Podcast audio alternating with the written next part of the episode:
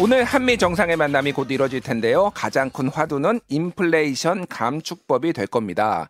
국회 외교통일위원회 간사를 맡고 계신 분이죠. 더불어민주당 이재정 의원과 이 이슈 자세히 짚어보겠습니다. 의원님 안녕하세요. 네, 안녕하세요. 지금 한미 정상회담이 아직도 안 열렸어요. 그래서 네. 원래 첫 질문은 한미 정상회담 총, 총평을 네. 좀 여쭤보려고 했었는데 그거보다는 지금 이 어떻게 전개될지 특히 인플레이션 감축법에 대해서 윤석열 대통령이 좀 성과를 얻을 수 있을지 이런 전망에 대해서 좀 여쭤봐야 될 것 같아요. 네, 사실 뭐 일본과도 약식회담을 했고 한미정상회담이 기본적으로 평소 같은 어떤 주요 논제를 가지고 오래 얘기할 수 있는 음. 입장이 아닐 텐데 그렇다면은 당연된 예정된 수순은 한국 측의 어, 강한 어, 그 이 제기를 대통령이 하셔야 돼요. 근데 한미동맹 강화를 그간 역설해왔던 윤석열 정부 예. 정작 이제 미국 측에서는 한미동맹을 복원한다 그래가지고 좀 당황스러워한 측면도 있을 만큼 한미동맹의 중요성을 지나치게 부각시켜왔던 정부 아닙니까? 그러니까 멀쩡했던 한미동맹을 그렇죠. 복원한다. 그런 예. 예. 복원이란 말에는 바이든 정부는 출범한 지가 언제 됐는데 민망한 일이죠. 예. 예. 근데 더 민망한 일은 그런 상황에서 흡사 이제 미국으로부터 뒤통수 맞은 것 같은 게 바로 아이알에이 법이죠. 예. 예. 한미 정상이 만난다. 가뜩이나 펠로시 때는 왜 얘기 안 했냐는 얘기를 듣고 있는 윤석열로서는 윤석열 대통령으로서는 당연히 그 말씀을 강하게 어필을 할 수밖에 없을 텐데 예. 그것도 외교 관계에서는 쉽지는 않을 거예요. 음. 그래서 지금 회담이 어떻게 전개될지, 그러니까 윤석열 정부로서는 예. 이제 쉽지 않을 거라는 얘기지 당연히 해야 된다는 측면의 객관적 평가는 자체하고요. 예. 예. 그래서 저도 굉장히 뭐 기다리고 있었습니다마는 음. 아직까지는 어, 진행이 되고 있지 않아서 거기에 대한 코멘트는 대통령이 국민을 대표해서 우리 산업을 대표해서 해야 할 응당한 말 그리고 에프티에이 관계국이고 또 더블유티오 체제 하에서 예. 원칙적인 입장을 고수해달라는 얘기 향후의 한미동맹에도 영향을 미칠 수 있고 미중 갈등 관계에서 대한민국 역할에 영향이 있을 수 있다는 얘기를 강하게 해야 됩니다. 알겠습니다. 자, 인플레이션 감축법이 요즘 언론에 많이 등장을 하긴 했는데 모르시는 청취자분들 좀 있을 것 같으니까 좀 설명을 해주시죠. 일단 아이알에이라고 불리는데 인플레이션 리덕션 액트 이렇게 불려요. 네. 이게 근데 왜 우리나라 자동차랑 연관이 되는 건가요? 네.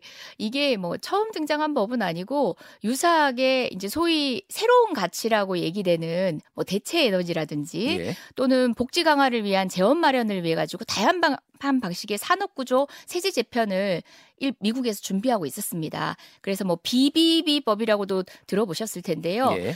빌트 back better. 그러니까 예. 예전처럼 어쨌든 전반적으로 좀 다시 부응해보자라는 예. 취지의 다양한 법률들이 사실은 성안이 되는 과정에서 음. 그런 게 있어요. 우리도 우리 중소기업을 보호하고 우리 일자리를 보호하다 보면 더블유티오 체제에서 또는 에프티에이 체제에서 위반이 될 수 있는 보조금 지급이나 이런 게 생겨날까 굉장히 어, 꼼꼼히 점검을 하거든요. 산업을 보호하기 위해서는 그렇죠. 어느 정도 지원이 필요한데. 네. 거기에 인플레이션은 예. 세계 인플레이션이 아니라 미국 내 인플레이션이거든요. 예. 그렇다 보니까 취할 수 있는 여러 가지 조치들이 어, 미국을 위해서는 뭐 나열되는 생각하는 생각 가능한 정책들이 빠나겠지만 음. 그게 더블유티오 체제나 에프티에이 상대국에게는 데미지가 될 수 있고 관련 규정 위배일 경우가 있단 말입니다. 예. 통상은 그거를 고려를 해요. 어. 근데 이번에는 미국이 그 민주당이 아무래도 지지율에 있어가지고 공화당에 뒤떨어지다 보니까 너무 과감하게 해버렸어요. 예. 그런 거에 대한 충분한 검토 없이 그 위반의 소지를 실제로 저는 감수하지 않았나라는 생각이 음. 들 만큼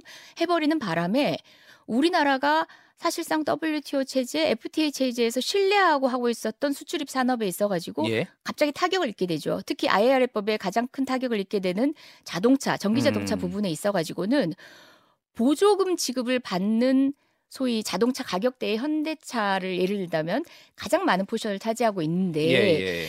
어, 보조금 지급을 못 받게 되면 시장에서 사실상 퇴출이나 진배 없습니다. 그러니까 지금 정확하게 이 아이알에이에서 규정하고 있는 거는 전기차에 대해서 미국 정부가 지급을. 보조금을 지급해 왔는데 앞으로는 미국 내에서만 생산된 전기차에 그렇죠. 대해서만 예, 지급을 하겠다. 네. 이런 너. 내용이니까 한국 어, 지금 뭐 현, 현대차나 기아차에서 만드는 그런 차들은 지금 그 보조금 대상에서 지금 제외가 된 그렇죠. 거잖아요. 예. 보조금 규모도 상당할 뿐만 아니라 제가 뭐 관련된 내용을 막 생략도 하고 했던 이유는 너무나 많은 분들이 학습돼 있다 보니까 예, 제가 예. 좀 생략을 했었는데 아니, 또 뭐 처음, 예, 예. 처음 접하시는 분들은 음. 지금 방금 말씀 주신 내용까지 종합해서 판단하시면 되는데요. 예. 통상 국가가 이렇게 허술하지 않거든요. 어. 감수를 각오했다고 밖에 볼 수 없는 예. 증거죠. 어떤 통상 마찰을 미국에 감수를 하고서도 이렇게 추진을 했다 이렇게 말씀하셨는데 네. 이게 지금 단순히 자동차가 또 팔리고 안 팔리고가 아니라 우리나라 일자리하고도 연관이 됐다 이런 얘기가 나오는데 이게 무슨 얘기인가요? 그렇죠. 궁극적으로는 현대차가 바이든 대통령 방문했을 때 미국 시장에 투자하겠다라고 통 큰 선물 주시지 않았습니까? 그때 정의선 회장이 그런 발표하니까 그렇죠. 바이든 대통령이 고맙다. 예. 현대차 희망시키지 않겠다. 그러고 지금 바로 희망시켰어요. 지금. 그렇죠. 예. 그때도 이제 어느 정도 생산 공장에 이제 이전은 예정을 하고 있었지만 음. 지금 같은 경우라면 모든 공장을 미국에 지어야 될 판입니다. 전기차와 관련된 예, 모든 그렇죠. 공장은 다 미래 산업과 어. 관련해서 우리나라 산업 중에서 굉장히 주요하게 보고 있고 특히 또 주요 어, 대기업에서 집중하고 음. 있는 사업인데 그거 제대로 팔려면 미국에 지어야 되고 특히 뭐 미국과 중국과의 갈등 상황에서 미국에 조금 치우친 실수밖에 없는 강요받는 이런 어, 경제 프레임 하에서는 앞으로 우리나라 산업이 불투명해지는 거죠. 아, 네, 특히 그 우리가 리쇼링 정책이라고 해서 그간 국회 내에서 뭐 관련된 법도 많이 나오고 했는데 예? 우리나라 공장들이 인건비가 싼 동남아로 빠져나가는 것을 보면서 음. 우리나라로 그 기업들을 다시 제조업 기업들을 다시 데려오기 위해서 저희가 여러 가지 세제 혜택도 드리고 여러 가지 법률을 기한들을 했었거든요. 예, 예. 근데 궁극적으로 그 리쇼어링은 사실상 실패하다시피 했거든요. 음. 근데 우리가 미국처럼 예를 들어서 그런 공장을 내부로 들여오는 것뿐만 아니라 외부 투자까지 할 수 있는 이런 방식의 에프티에이 무시하고 더블유티오 무시한 과감한 세제 조금 지급하고 막 그렇죠. 국내 것만 예. 했더라면 그간 우리가 거의 십 년간 노력해왔던 리쇼어링 정책은 실패할 수가 없었죠. 아. 근데 우리가 그래도 지켰던 금도는 바로 세계 경제 질서의 합리적인 기준이었던 거죠. 자유무역이라는 그 큰 기조 아래서 그렇죠. 한국은 지켰는데 미국은 지금 안 지키고 그 피해를 우리가 보게 네. 됐다. 어. 아니 우리 빠져나간 기업을 한국에 돌아오게 하는 것도 거의 못하고 있는데 이제 잘 운영되고 있고 특히 기술 집약 사업으로서는 반드시 사 차 산업 상황에서도 우리 한국에 공장이 존재해야 된다라고 지금 예. 얘기하고 있는 이런 부분까지도 미국의 고스란히 뺏길 수밖에 없는 상황이 돼버린 거죠. 알겠습니다. 지금 더불어민주당 이재정 의원과 함께하고 있는데요. 좀 더 깊이 들어가 보겠습니다. 정부 대응에 대해서 좀 여쭤볼게요. 이 사안과 관련해서 좀 여러 가지 논란이 있는데 원래 당초 법안을 보면 이 법안을 보면은 이게 미국에서만 생산된 자동차 그러니까 전기차 네. 이거였는데 이게 북미 지역으로 어, 확대가 됐잖아요. 네네. 또 하나는 이제 노조가 있는 공장 이런 조항이 있었는데 노조가 있는 것도 삭제가 됐어요. 네. 근데 이 과정을 보면은 뭐 캐나다라든지 멕시코라든지 일본이라든지 이런 뭐 일본도 이제 도요다는 현재 공장이 있는데 노조가 없으니까 그래서 음. 그렇게 사전에 뭐 로비라든지 조율을 해가지고 이런 조항들이 빠진 것 아니냐. 근데 한국은 도대체 뭘 했느냐 뭐 이런 그렇죠. 지적들이 이제 언론에서 나오고 있는데 이거에 대해서는 좀 어떻게 보십니까? 음, 우리 정부에서는 우리 정부도 나름대로 역할을 했다라고 하지만 어.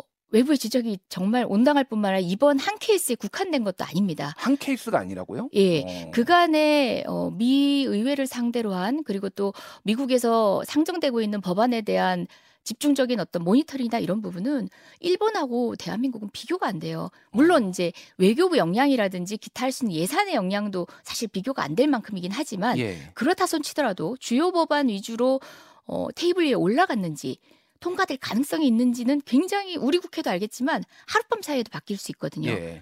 그거는 원래 당연히 예정된 거고 거기에도 눈 뜨고 모니터링을 계속 주시하고 있었어야 되는데 음. 그걸 이번에도 하지 않았던 거. 이번에도 못했던 거죠. 어. 예. 근데 그 정부 측 얘기를 들어보면은 이 법안이 이제 아이알에이가 너무 팔월 달에 급속도로 진전이 돼가지고 대응할 만한 시간이 없었다 이런 해명도 이제 뭐 한덕수 총리나 이쪽에서 네. 나왔는데 또 다른 쪽에서는 이 법안이 지금 논의된 지가 일 년이 넘었는데 뭐 급박하게 진행된 거는 맞지만은 그 일 년 동안 뭐했냐 도대체. 그렇죠. 거기 파견 나가 있는 삼, 산업통상부 뭐 외교부 공무원들은 뭐했냐 뭐 이런 얘기도 나오는데 좀. 어떻게 보십니까? 외교부를 포함해서 모든 부처의 그 변명은 변명이 아닌 거죠. 조금 전 제가 얘기했던 매번 이런 식이냐 했던 기준에서 이제 똑같은 비판이 가능하고요. 특히 이번 법 같은 경우는 아까도 얘기했던 비비비법이라는 게 원래 계속 논의되고 있었던 법이고 음.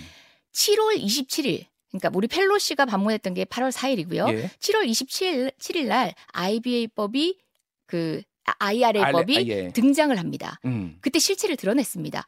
그때는 점검을 했었어야죠. 예. 발빠르게 움직였었어야죠. 정부가 아무것도 안 했나요? 그렇죠. 그때 음. 모니터링을 했었더라면 이런 결과가 나와서는 안 되고 사전 경고라도 있었어야 되는데 예. 정부의 액션은 어떤 것도 없었습니다. 그 상황에서 이제 낸시 펠로시가 방문을 했고 어떤 분들은 뭐 낸시 펠로시를 홀대했기 때문이다 하는데 사실 거기에는 전 동의하지 않지만 음. 펠로시가 왔을 때도 그로부터 삼 일 뒤에 상원 통과되거든요. 예. 혹여라도 생길지 모르는 여러 가지 가능성에 대해서 대통령하고 사십 분 통화하셨잖아요. 음. 당부를 하셨어야죠. 어, 그렇군요. 네, 대정부 질문에서 우리 당 많은 의원님들 그리고 저도 물어봤지만 예. 관련 의제를 올렸느냐라고 물어보는데 아, 보안 사항이다. 아니 대통령이 통화를 했는지 안 했는지까지 묻지 않겠다. 예. 외교부에서 준비했냐. 청와대 참모들이 준비했냐는까지도 아, 보안 상황이라서 알려줄 수 없다는데 음. 그 말이 저는 미처 통화 못했습니다로 들렸습니다. 그렇군요. 네. 그 미국 언론에서 뭐 블룸버그나 이런 데에서는 낸시 펠로시 하원 의장은 윤석열 대통령이 만나지 않은 것이 치명적인 실수다. 뭐 이런 보도까지 나오고 그게 여러 가지 지금 얘기했던 통상 문제나 이런 거에 부정적으로 영향을 미쳤다라는 얘기도 있고 뭐 아니다라는 얘기도 있는데 네. 의원님께서는 좀 뭐 그렇게 보진 않습니다. 예, 예. 뭐 그 하나에 바뀔 정도의 상황이 아니었고 음. 이미 전부터 예정된 거기 때문에 정부의 예. 대처가 부족했다고 얘기한 거죠. 음. 비비법이 논의된 되고 이것뿐만 아니라 어, 친환경과 관련된 여러 환경 관련 법안에서도 유사한 조항들이 이미 있었습니다. 예. 정부는 대처했었어야 돼요. 음. 미국의 자국이 그리고 또 보호주의 무역으로 해결하고자 하는 여러 법제들이 만들어지는 과정이 이번이 처음이 아니거든요. 예. 그런 데 대한 대처가 그 한미동맹 강화를 부르짖는 이 마당에 음. 사실 지렛대로 쓸 수 있거든요. 네, 저희가 네. 충분히 아이피에프 가입한다고 밝혔잖아요. 그러니까 네. 경제 체제에 있어서 중국과 그래도 대별되는 또 다른 경제 구래 프레임워크에 들어간다라고 윤석열 대통령이 밝힌 이상 네. 그런 코어를 하려면 우리 같은 경우는 뭐 정말 제대로 대접해줘야 되는 거 아니냐. 우리 큰 역할을 하고 있다라고 끊임없이 강조했었어야 마땅한 거죠. 예, 알겠습니다. 지금 정부에서는 더블유티오 제소 얘기까지 지금 나왔어요. 통상교섭본부장이 뭐 정확하게 그러니까 이게 하겠다라는 건지 안 하겠다라는 건지 모르겠으나 그런 정도까지 지금 언급을 한 상황이에요.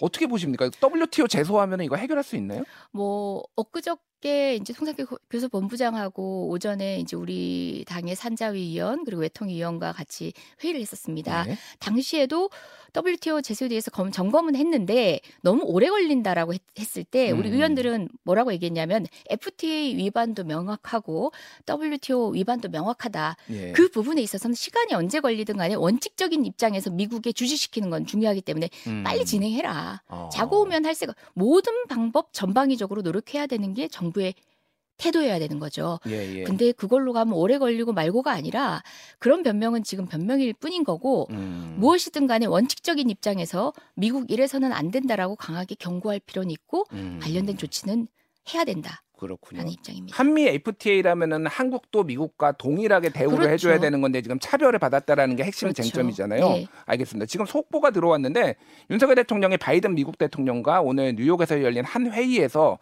약식 회동을 했다고 하고요. 네. 박진 외교부 장관이 윤석열 대통령 옆에서 함께 대화에 참여를 했는데 어, 윤석열 대통령은 인플레이션 감축법에 따른 한국산 전기차 불이익 가능성에 대한 우려를 전달을 하고 음. 좀 관심을 가져달라고 요청을 했다라고 합니다. 뭐 현재까지는 여기까지만 나온 네. 상황이에요. 좀 어떻게 보세요? 한번 지켜보겠습니다. 음. 분명히 한국이 미중 사이에서의 어떤 선택을 강요받는 상황에서 윤석열 정부는 기꺼이 중국과 디커플링 할 것처럼 디커플링 다시 얘기하면 예. 입장을 달리할 것처럼 예.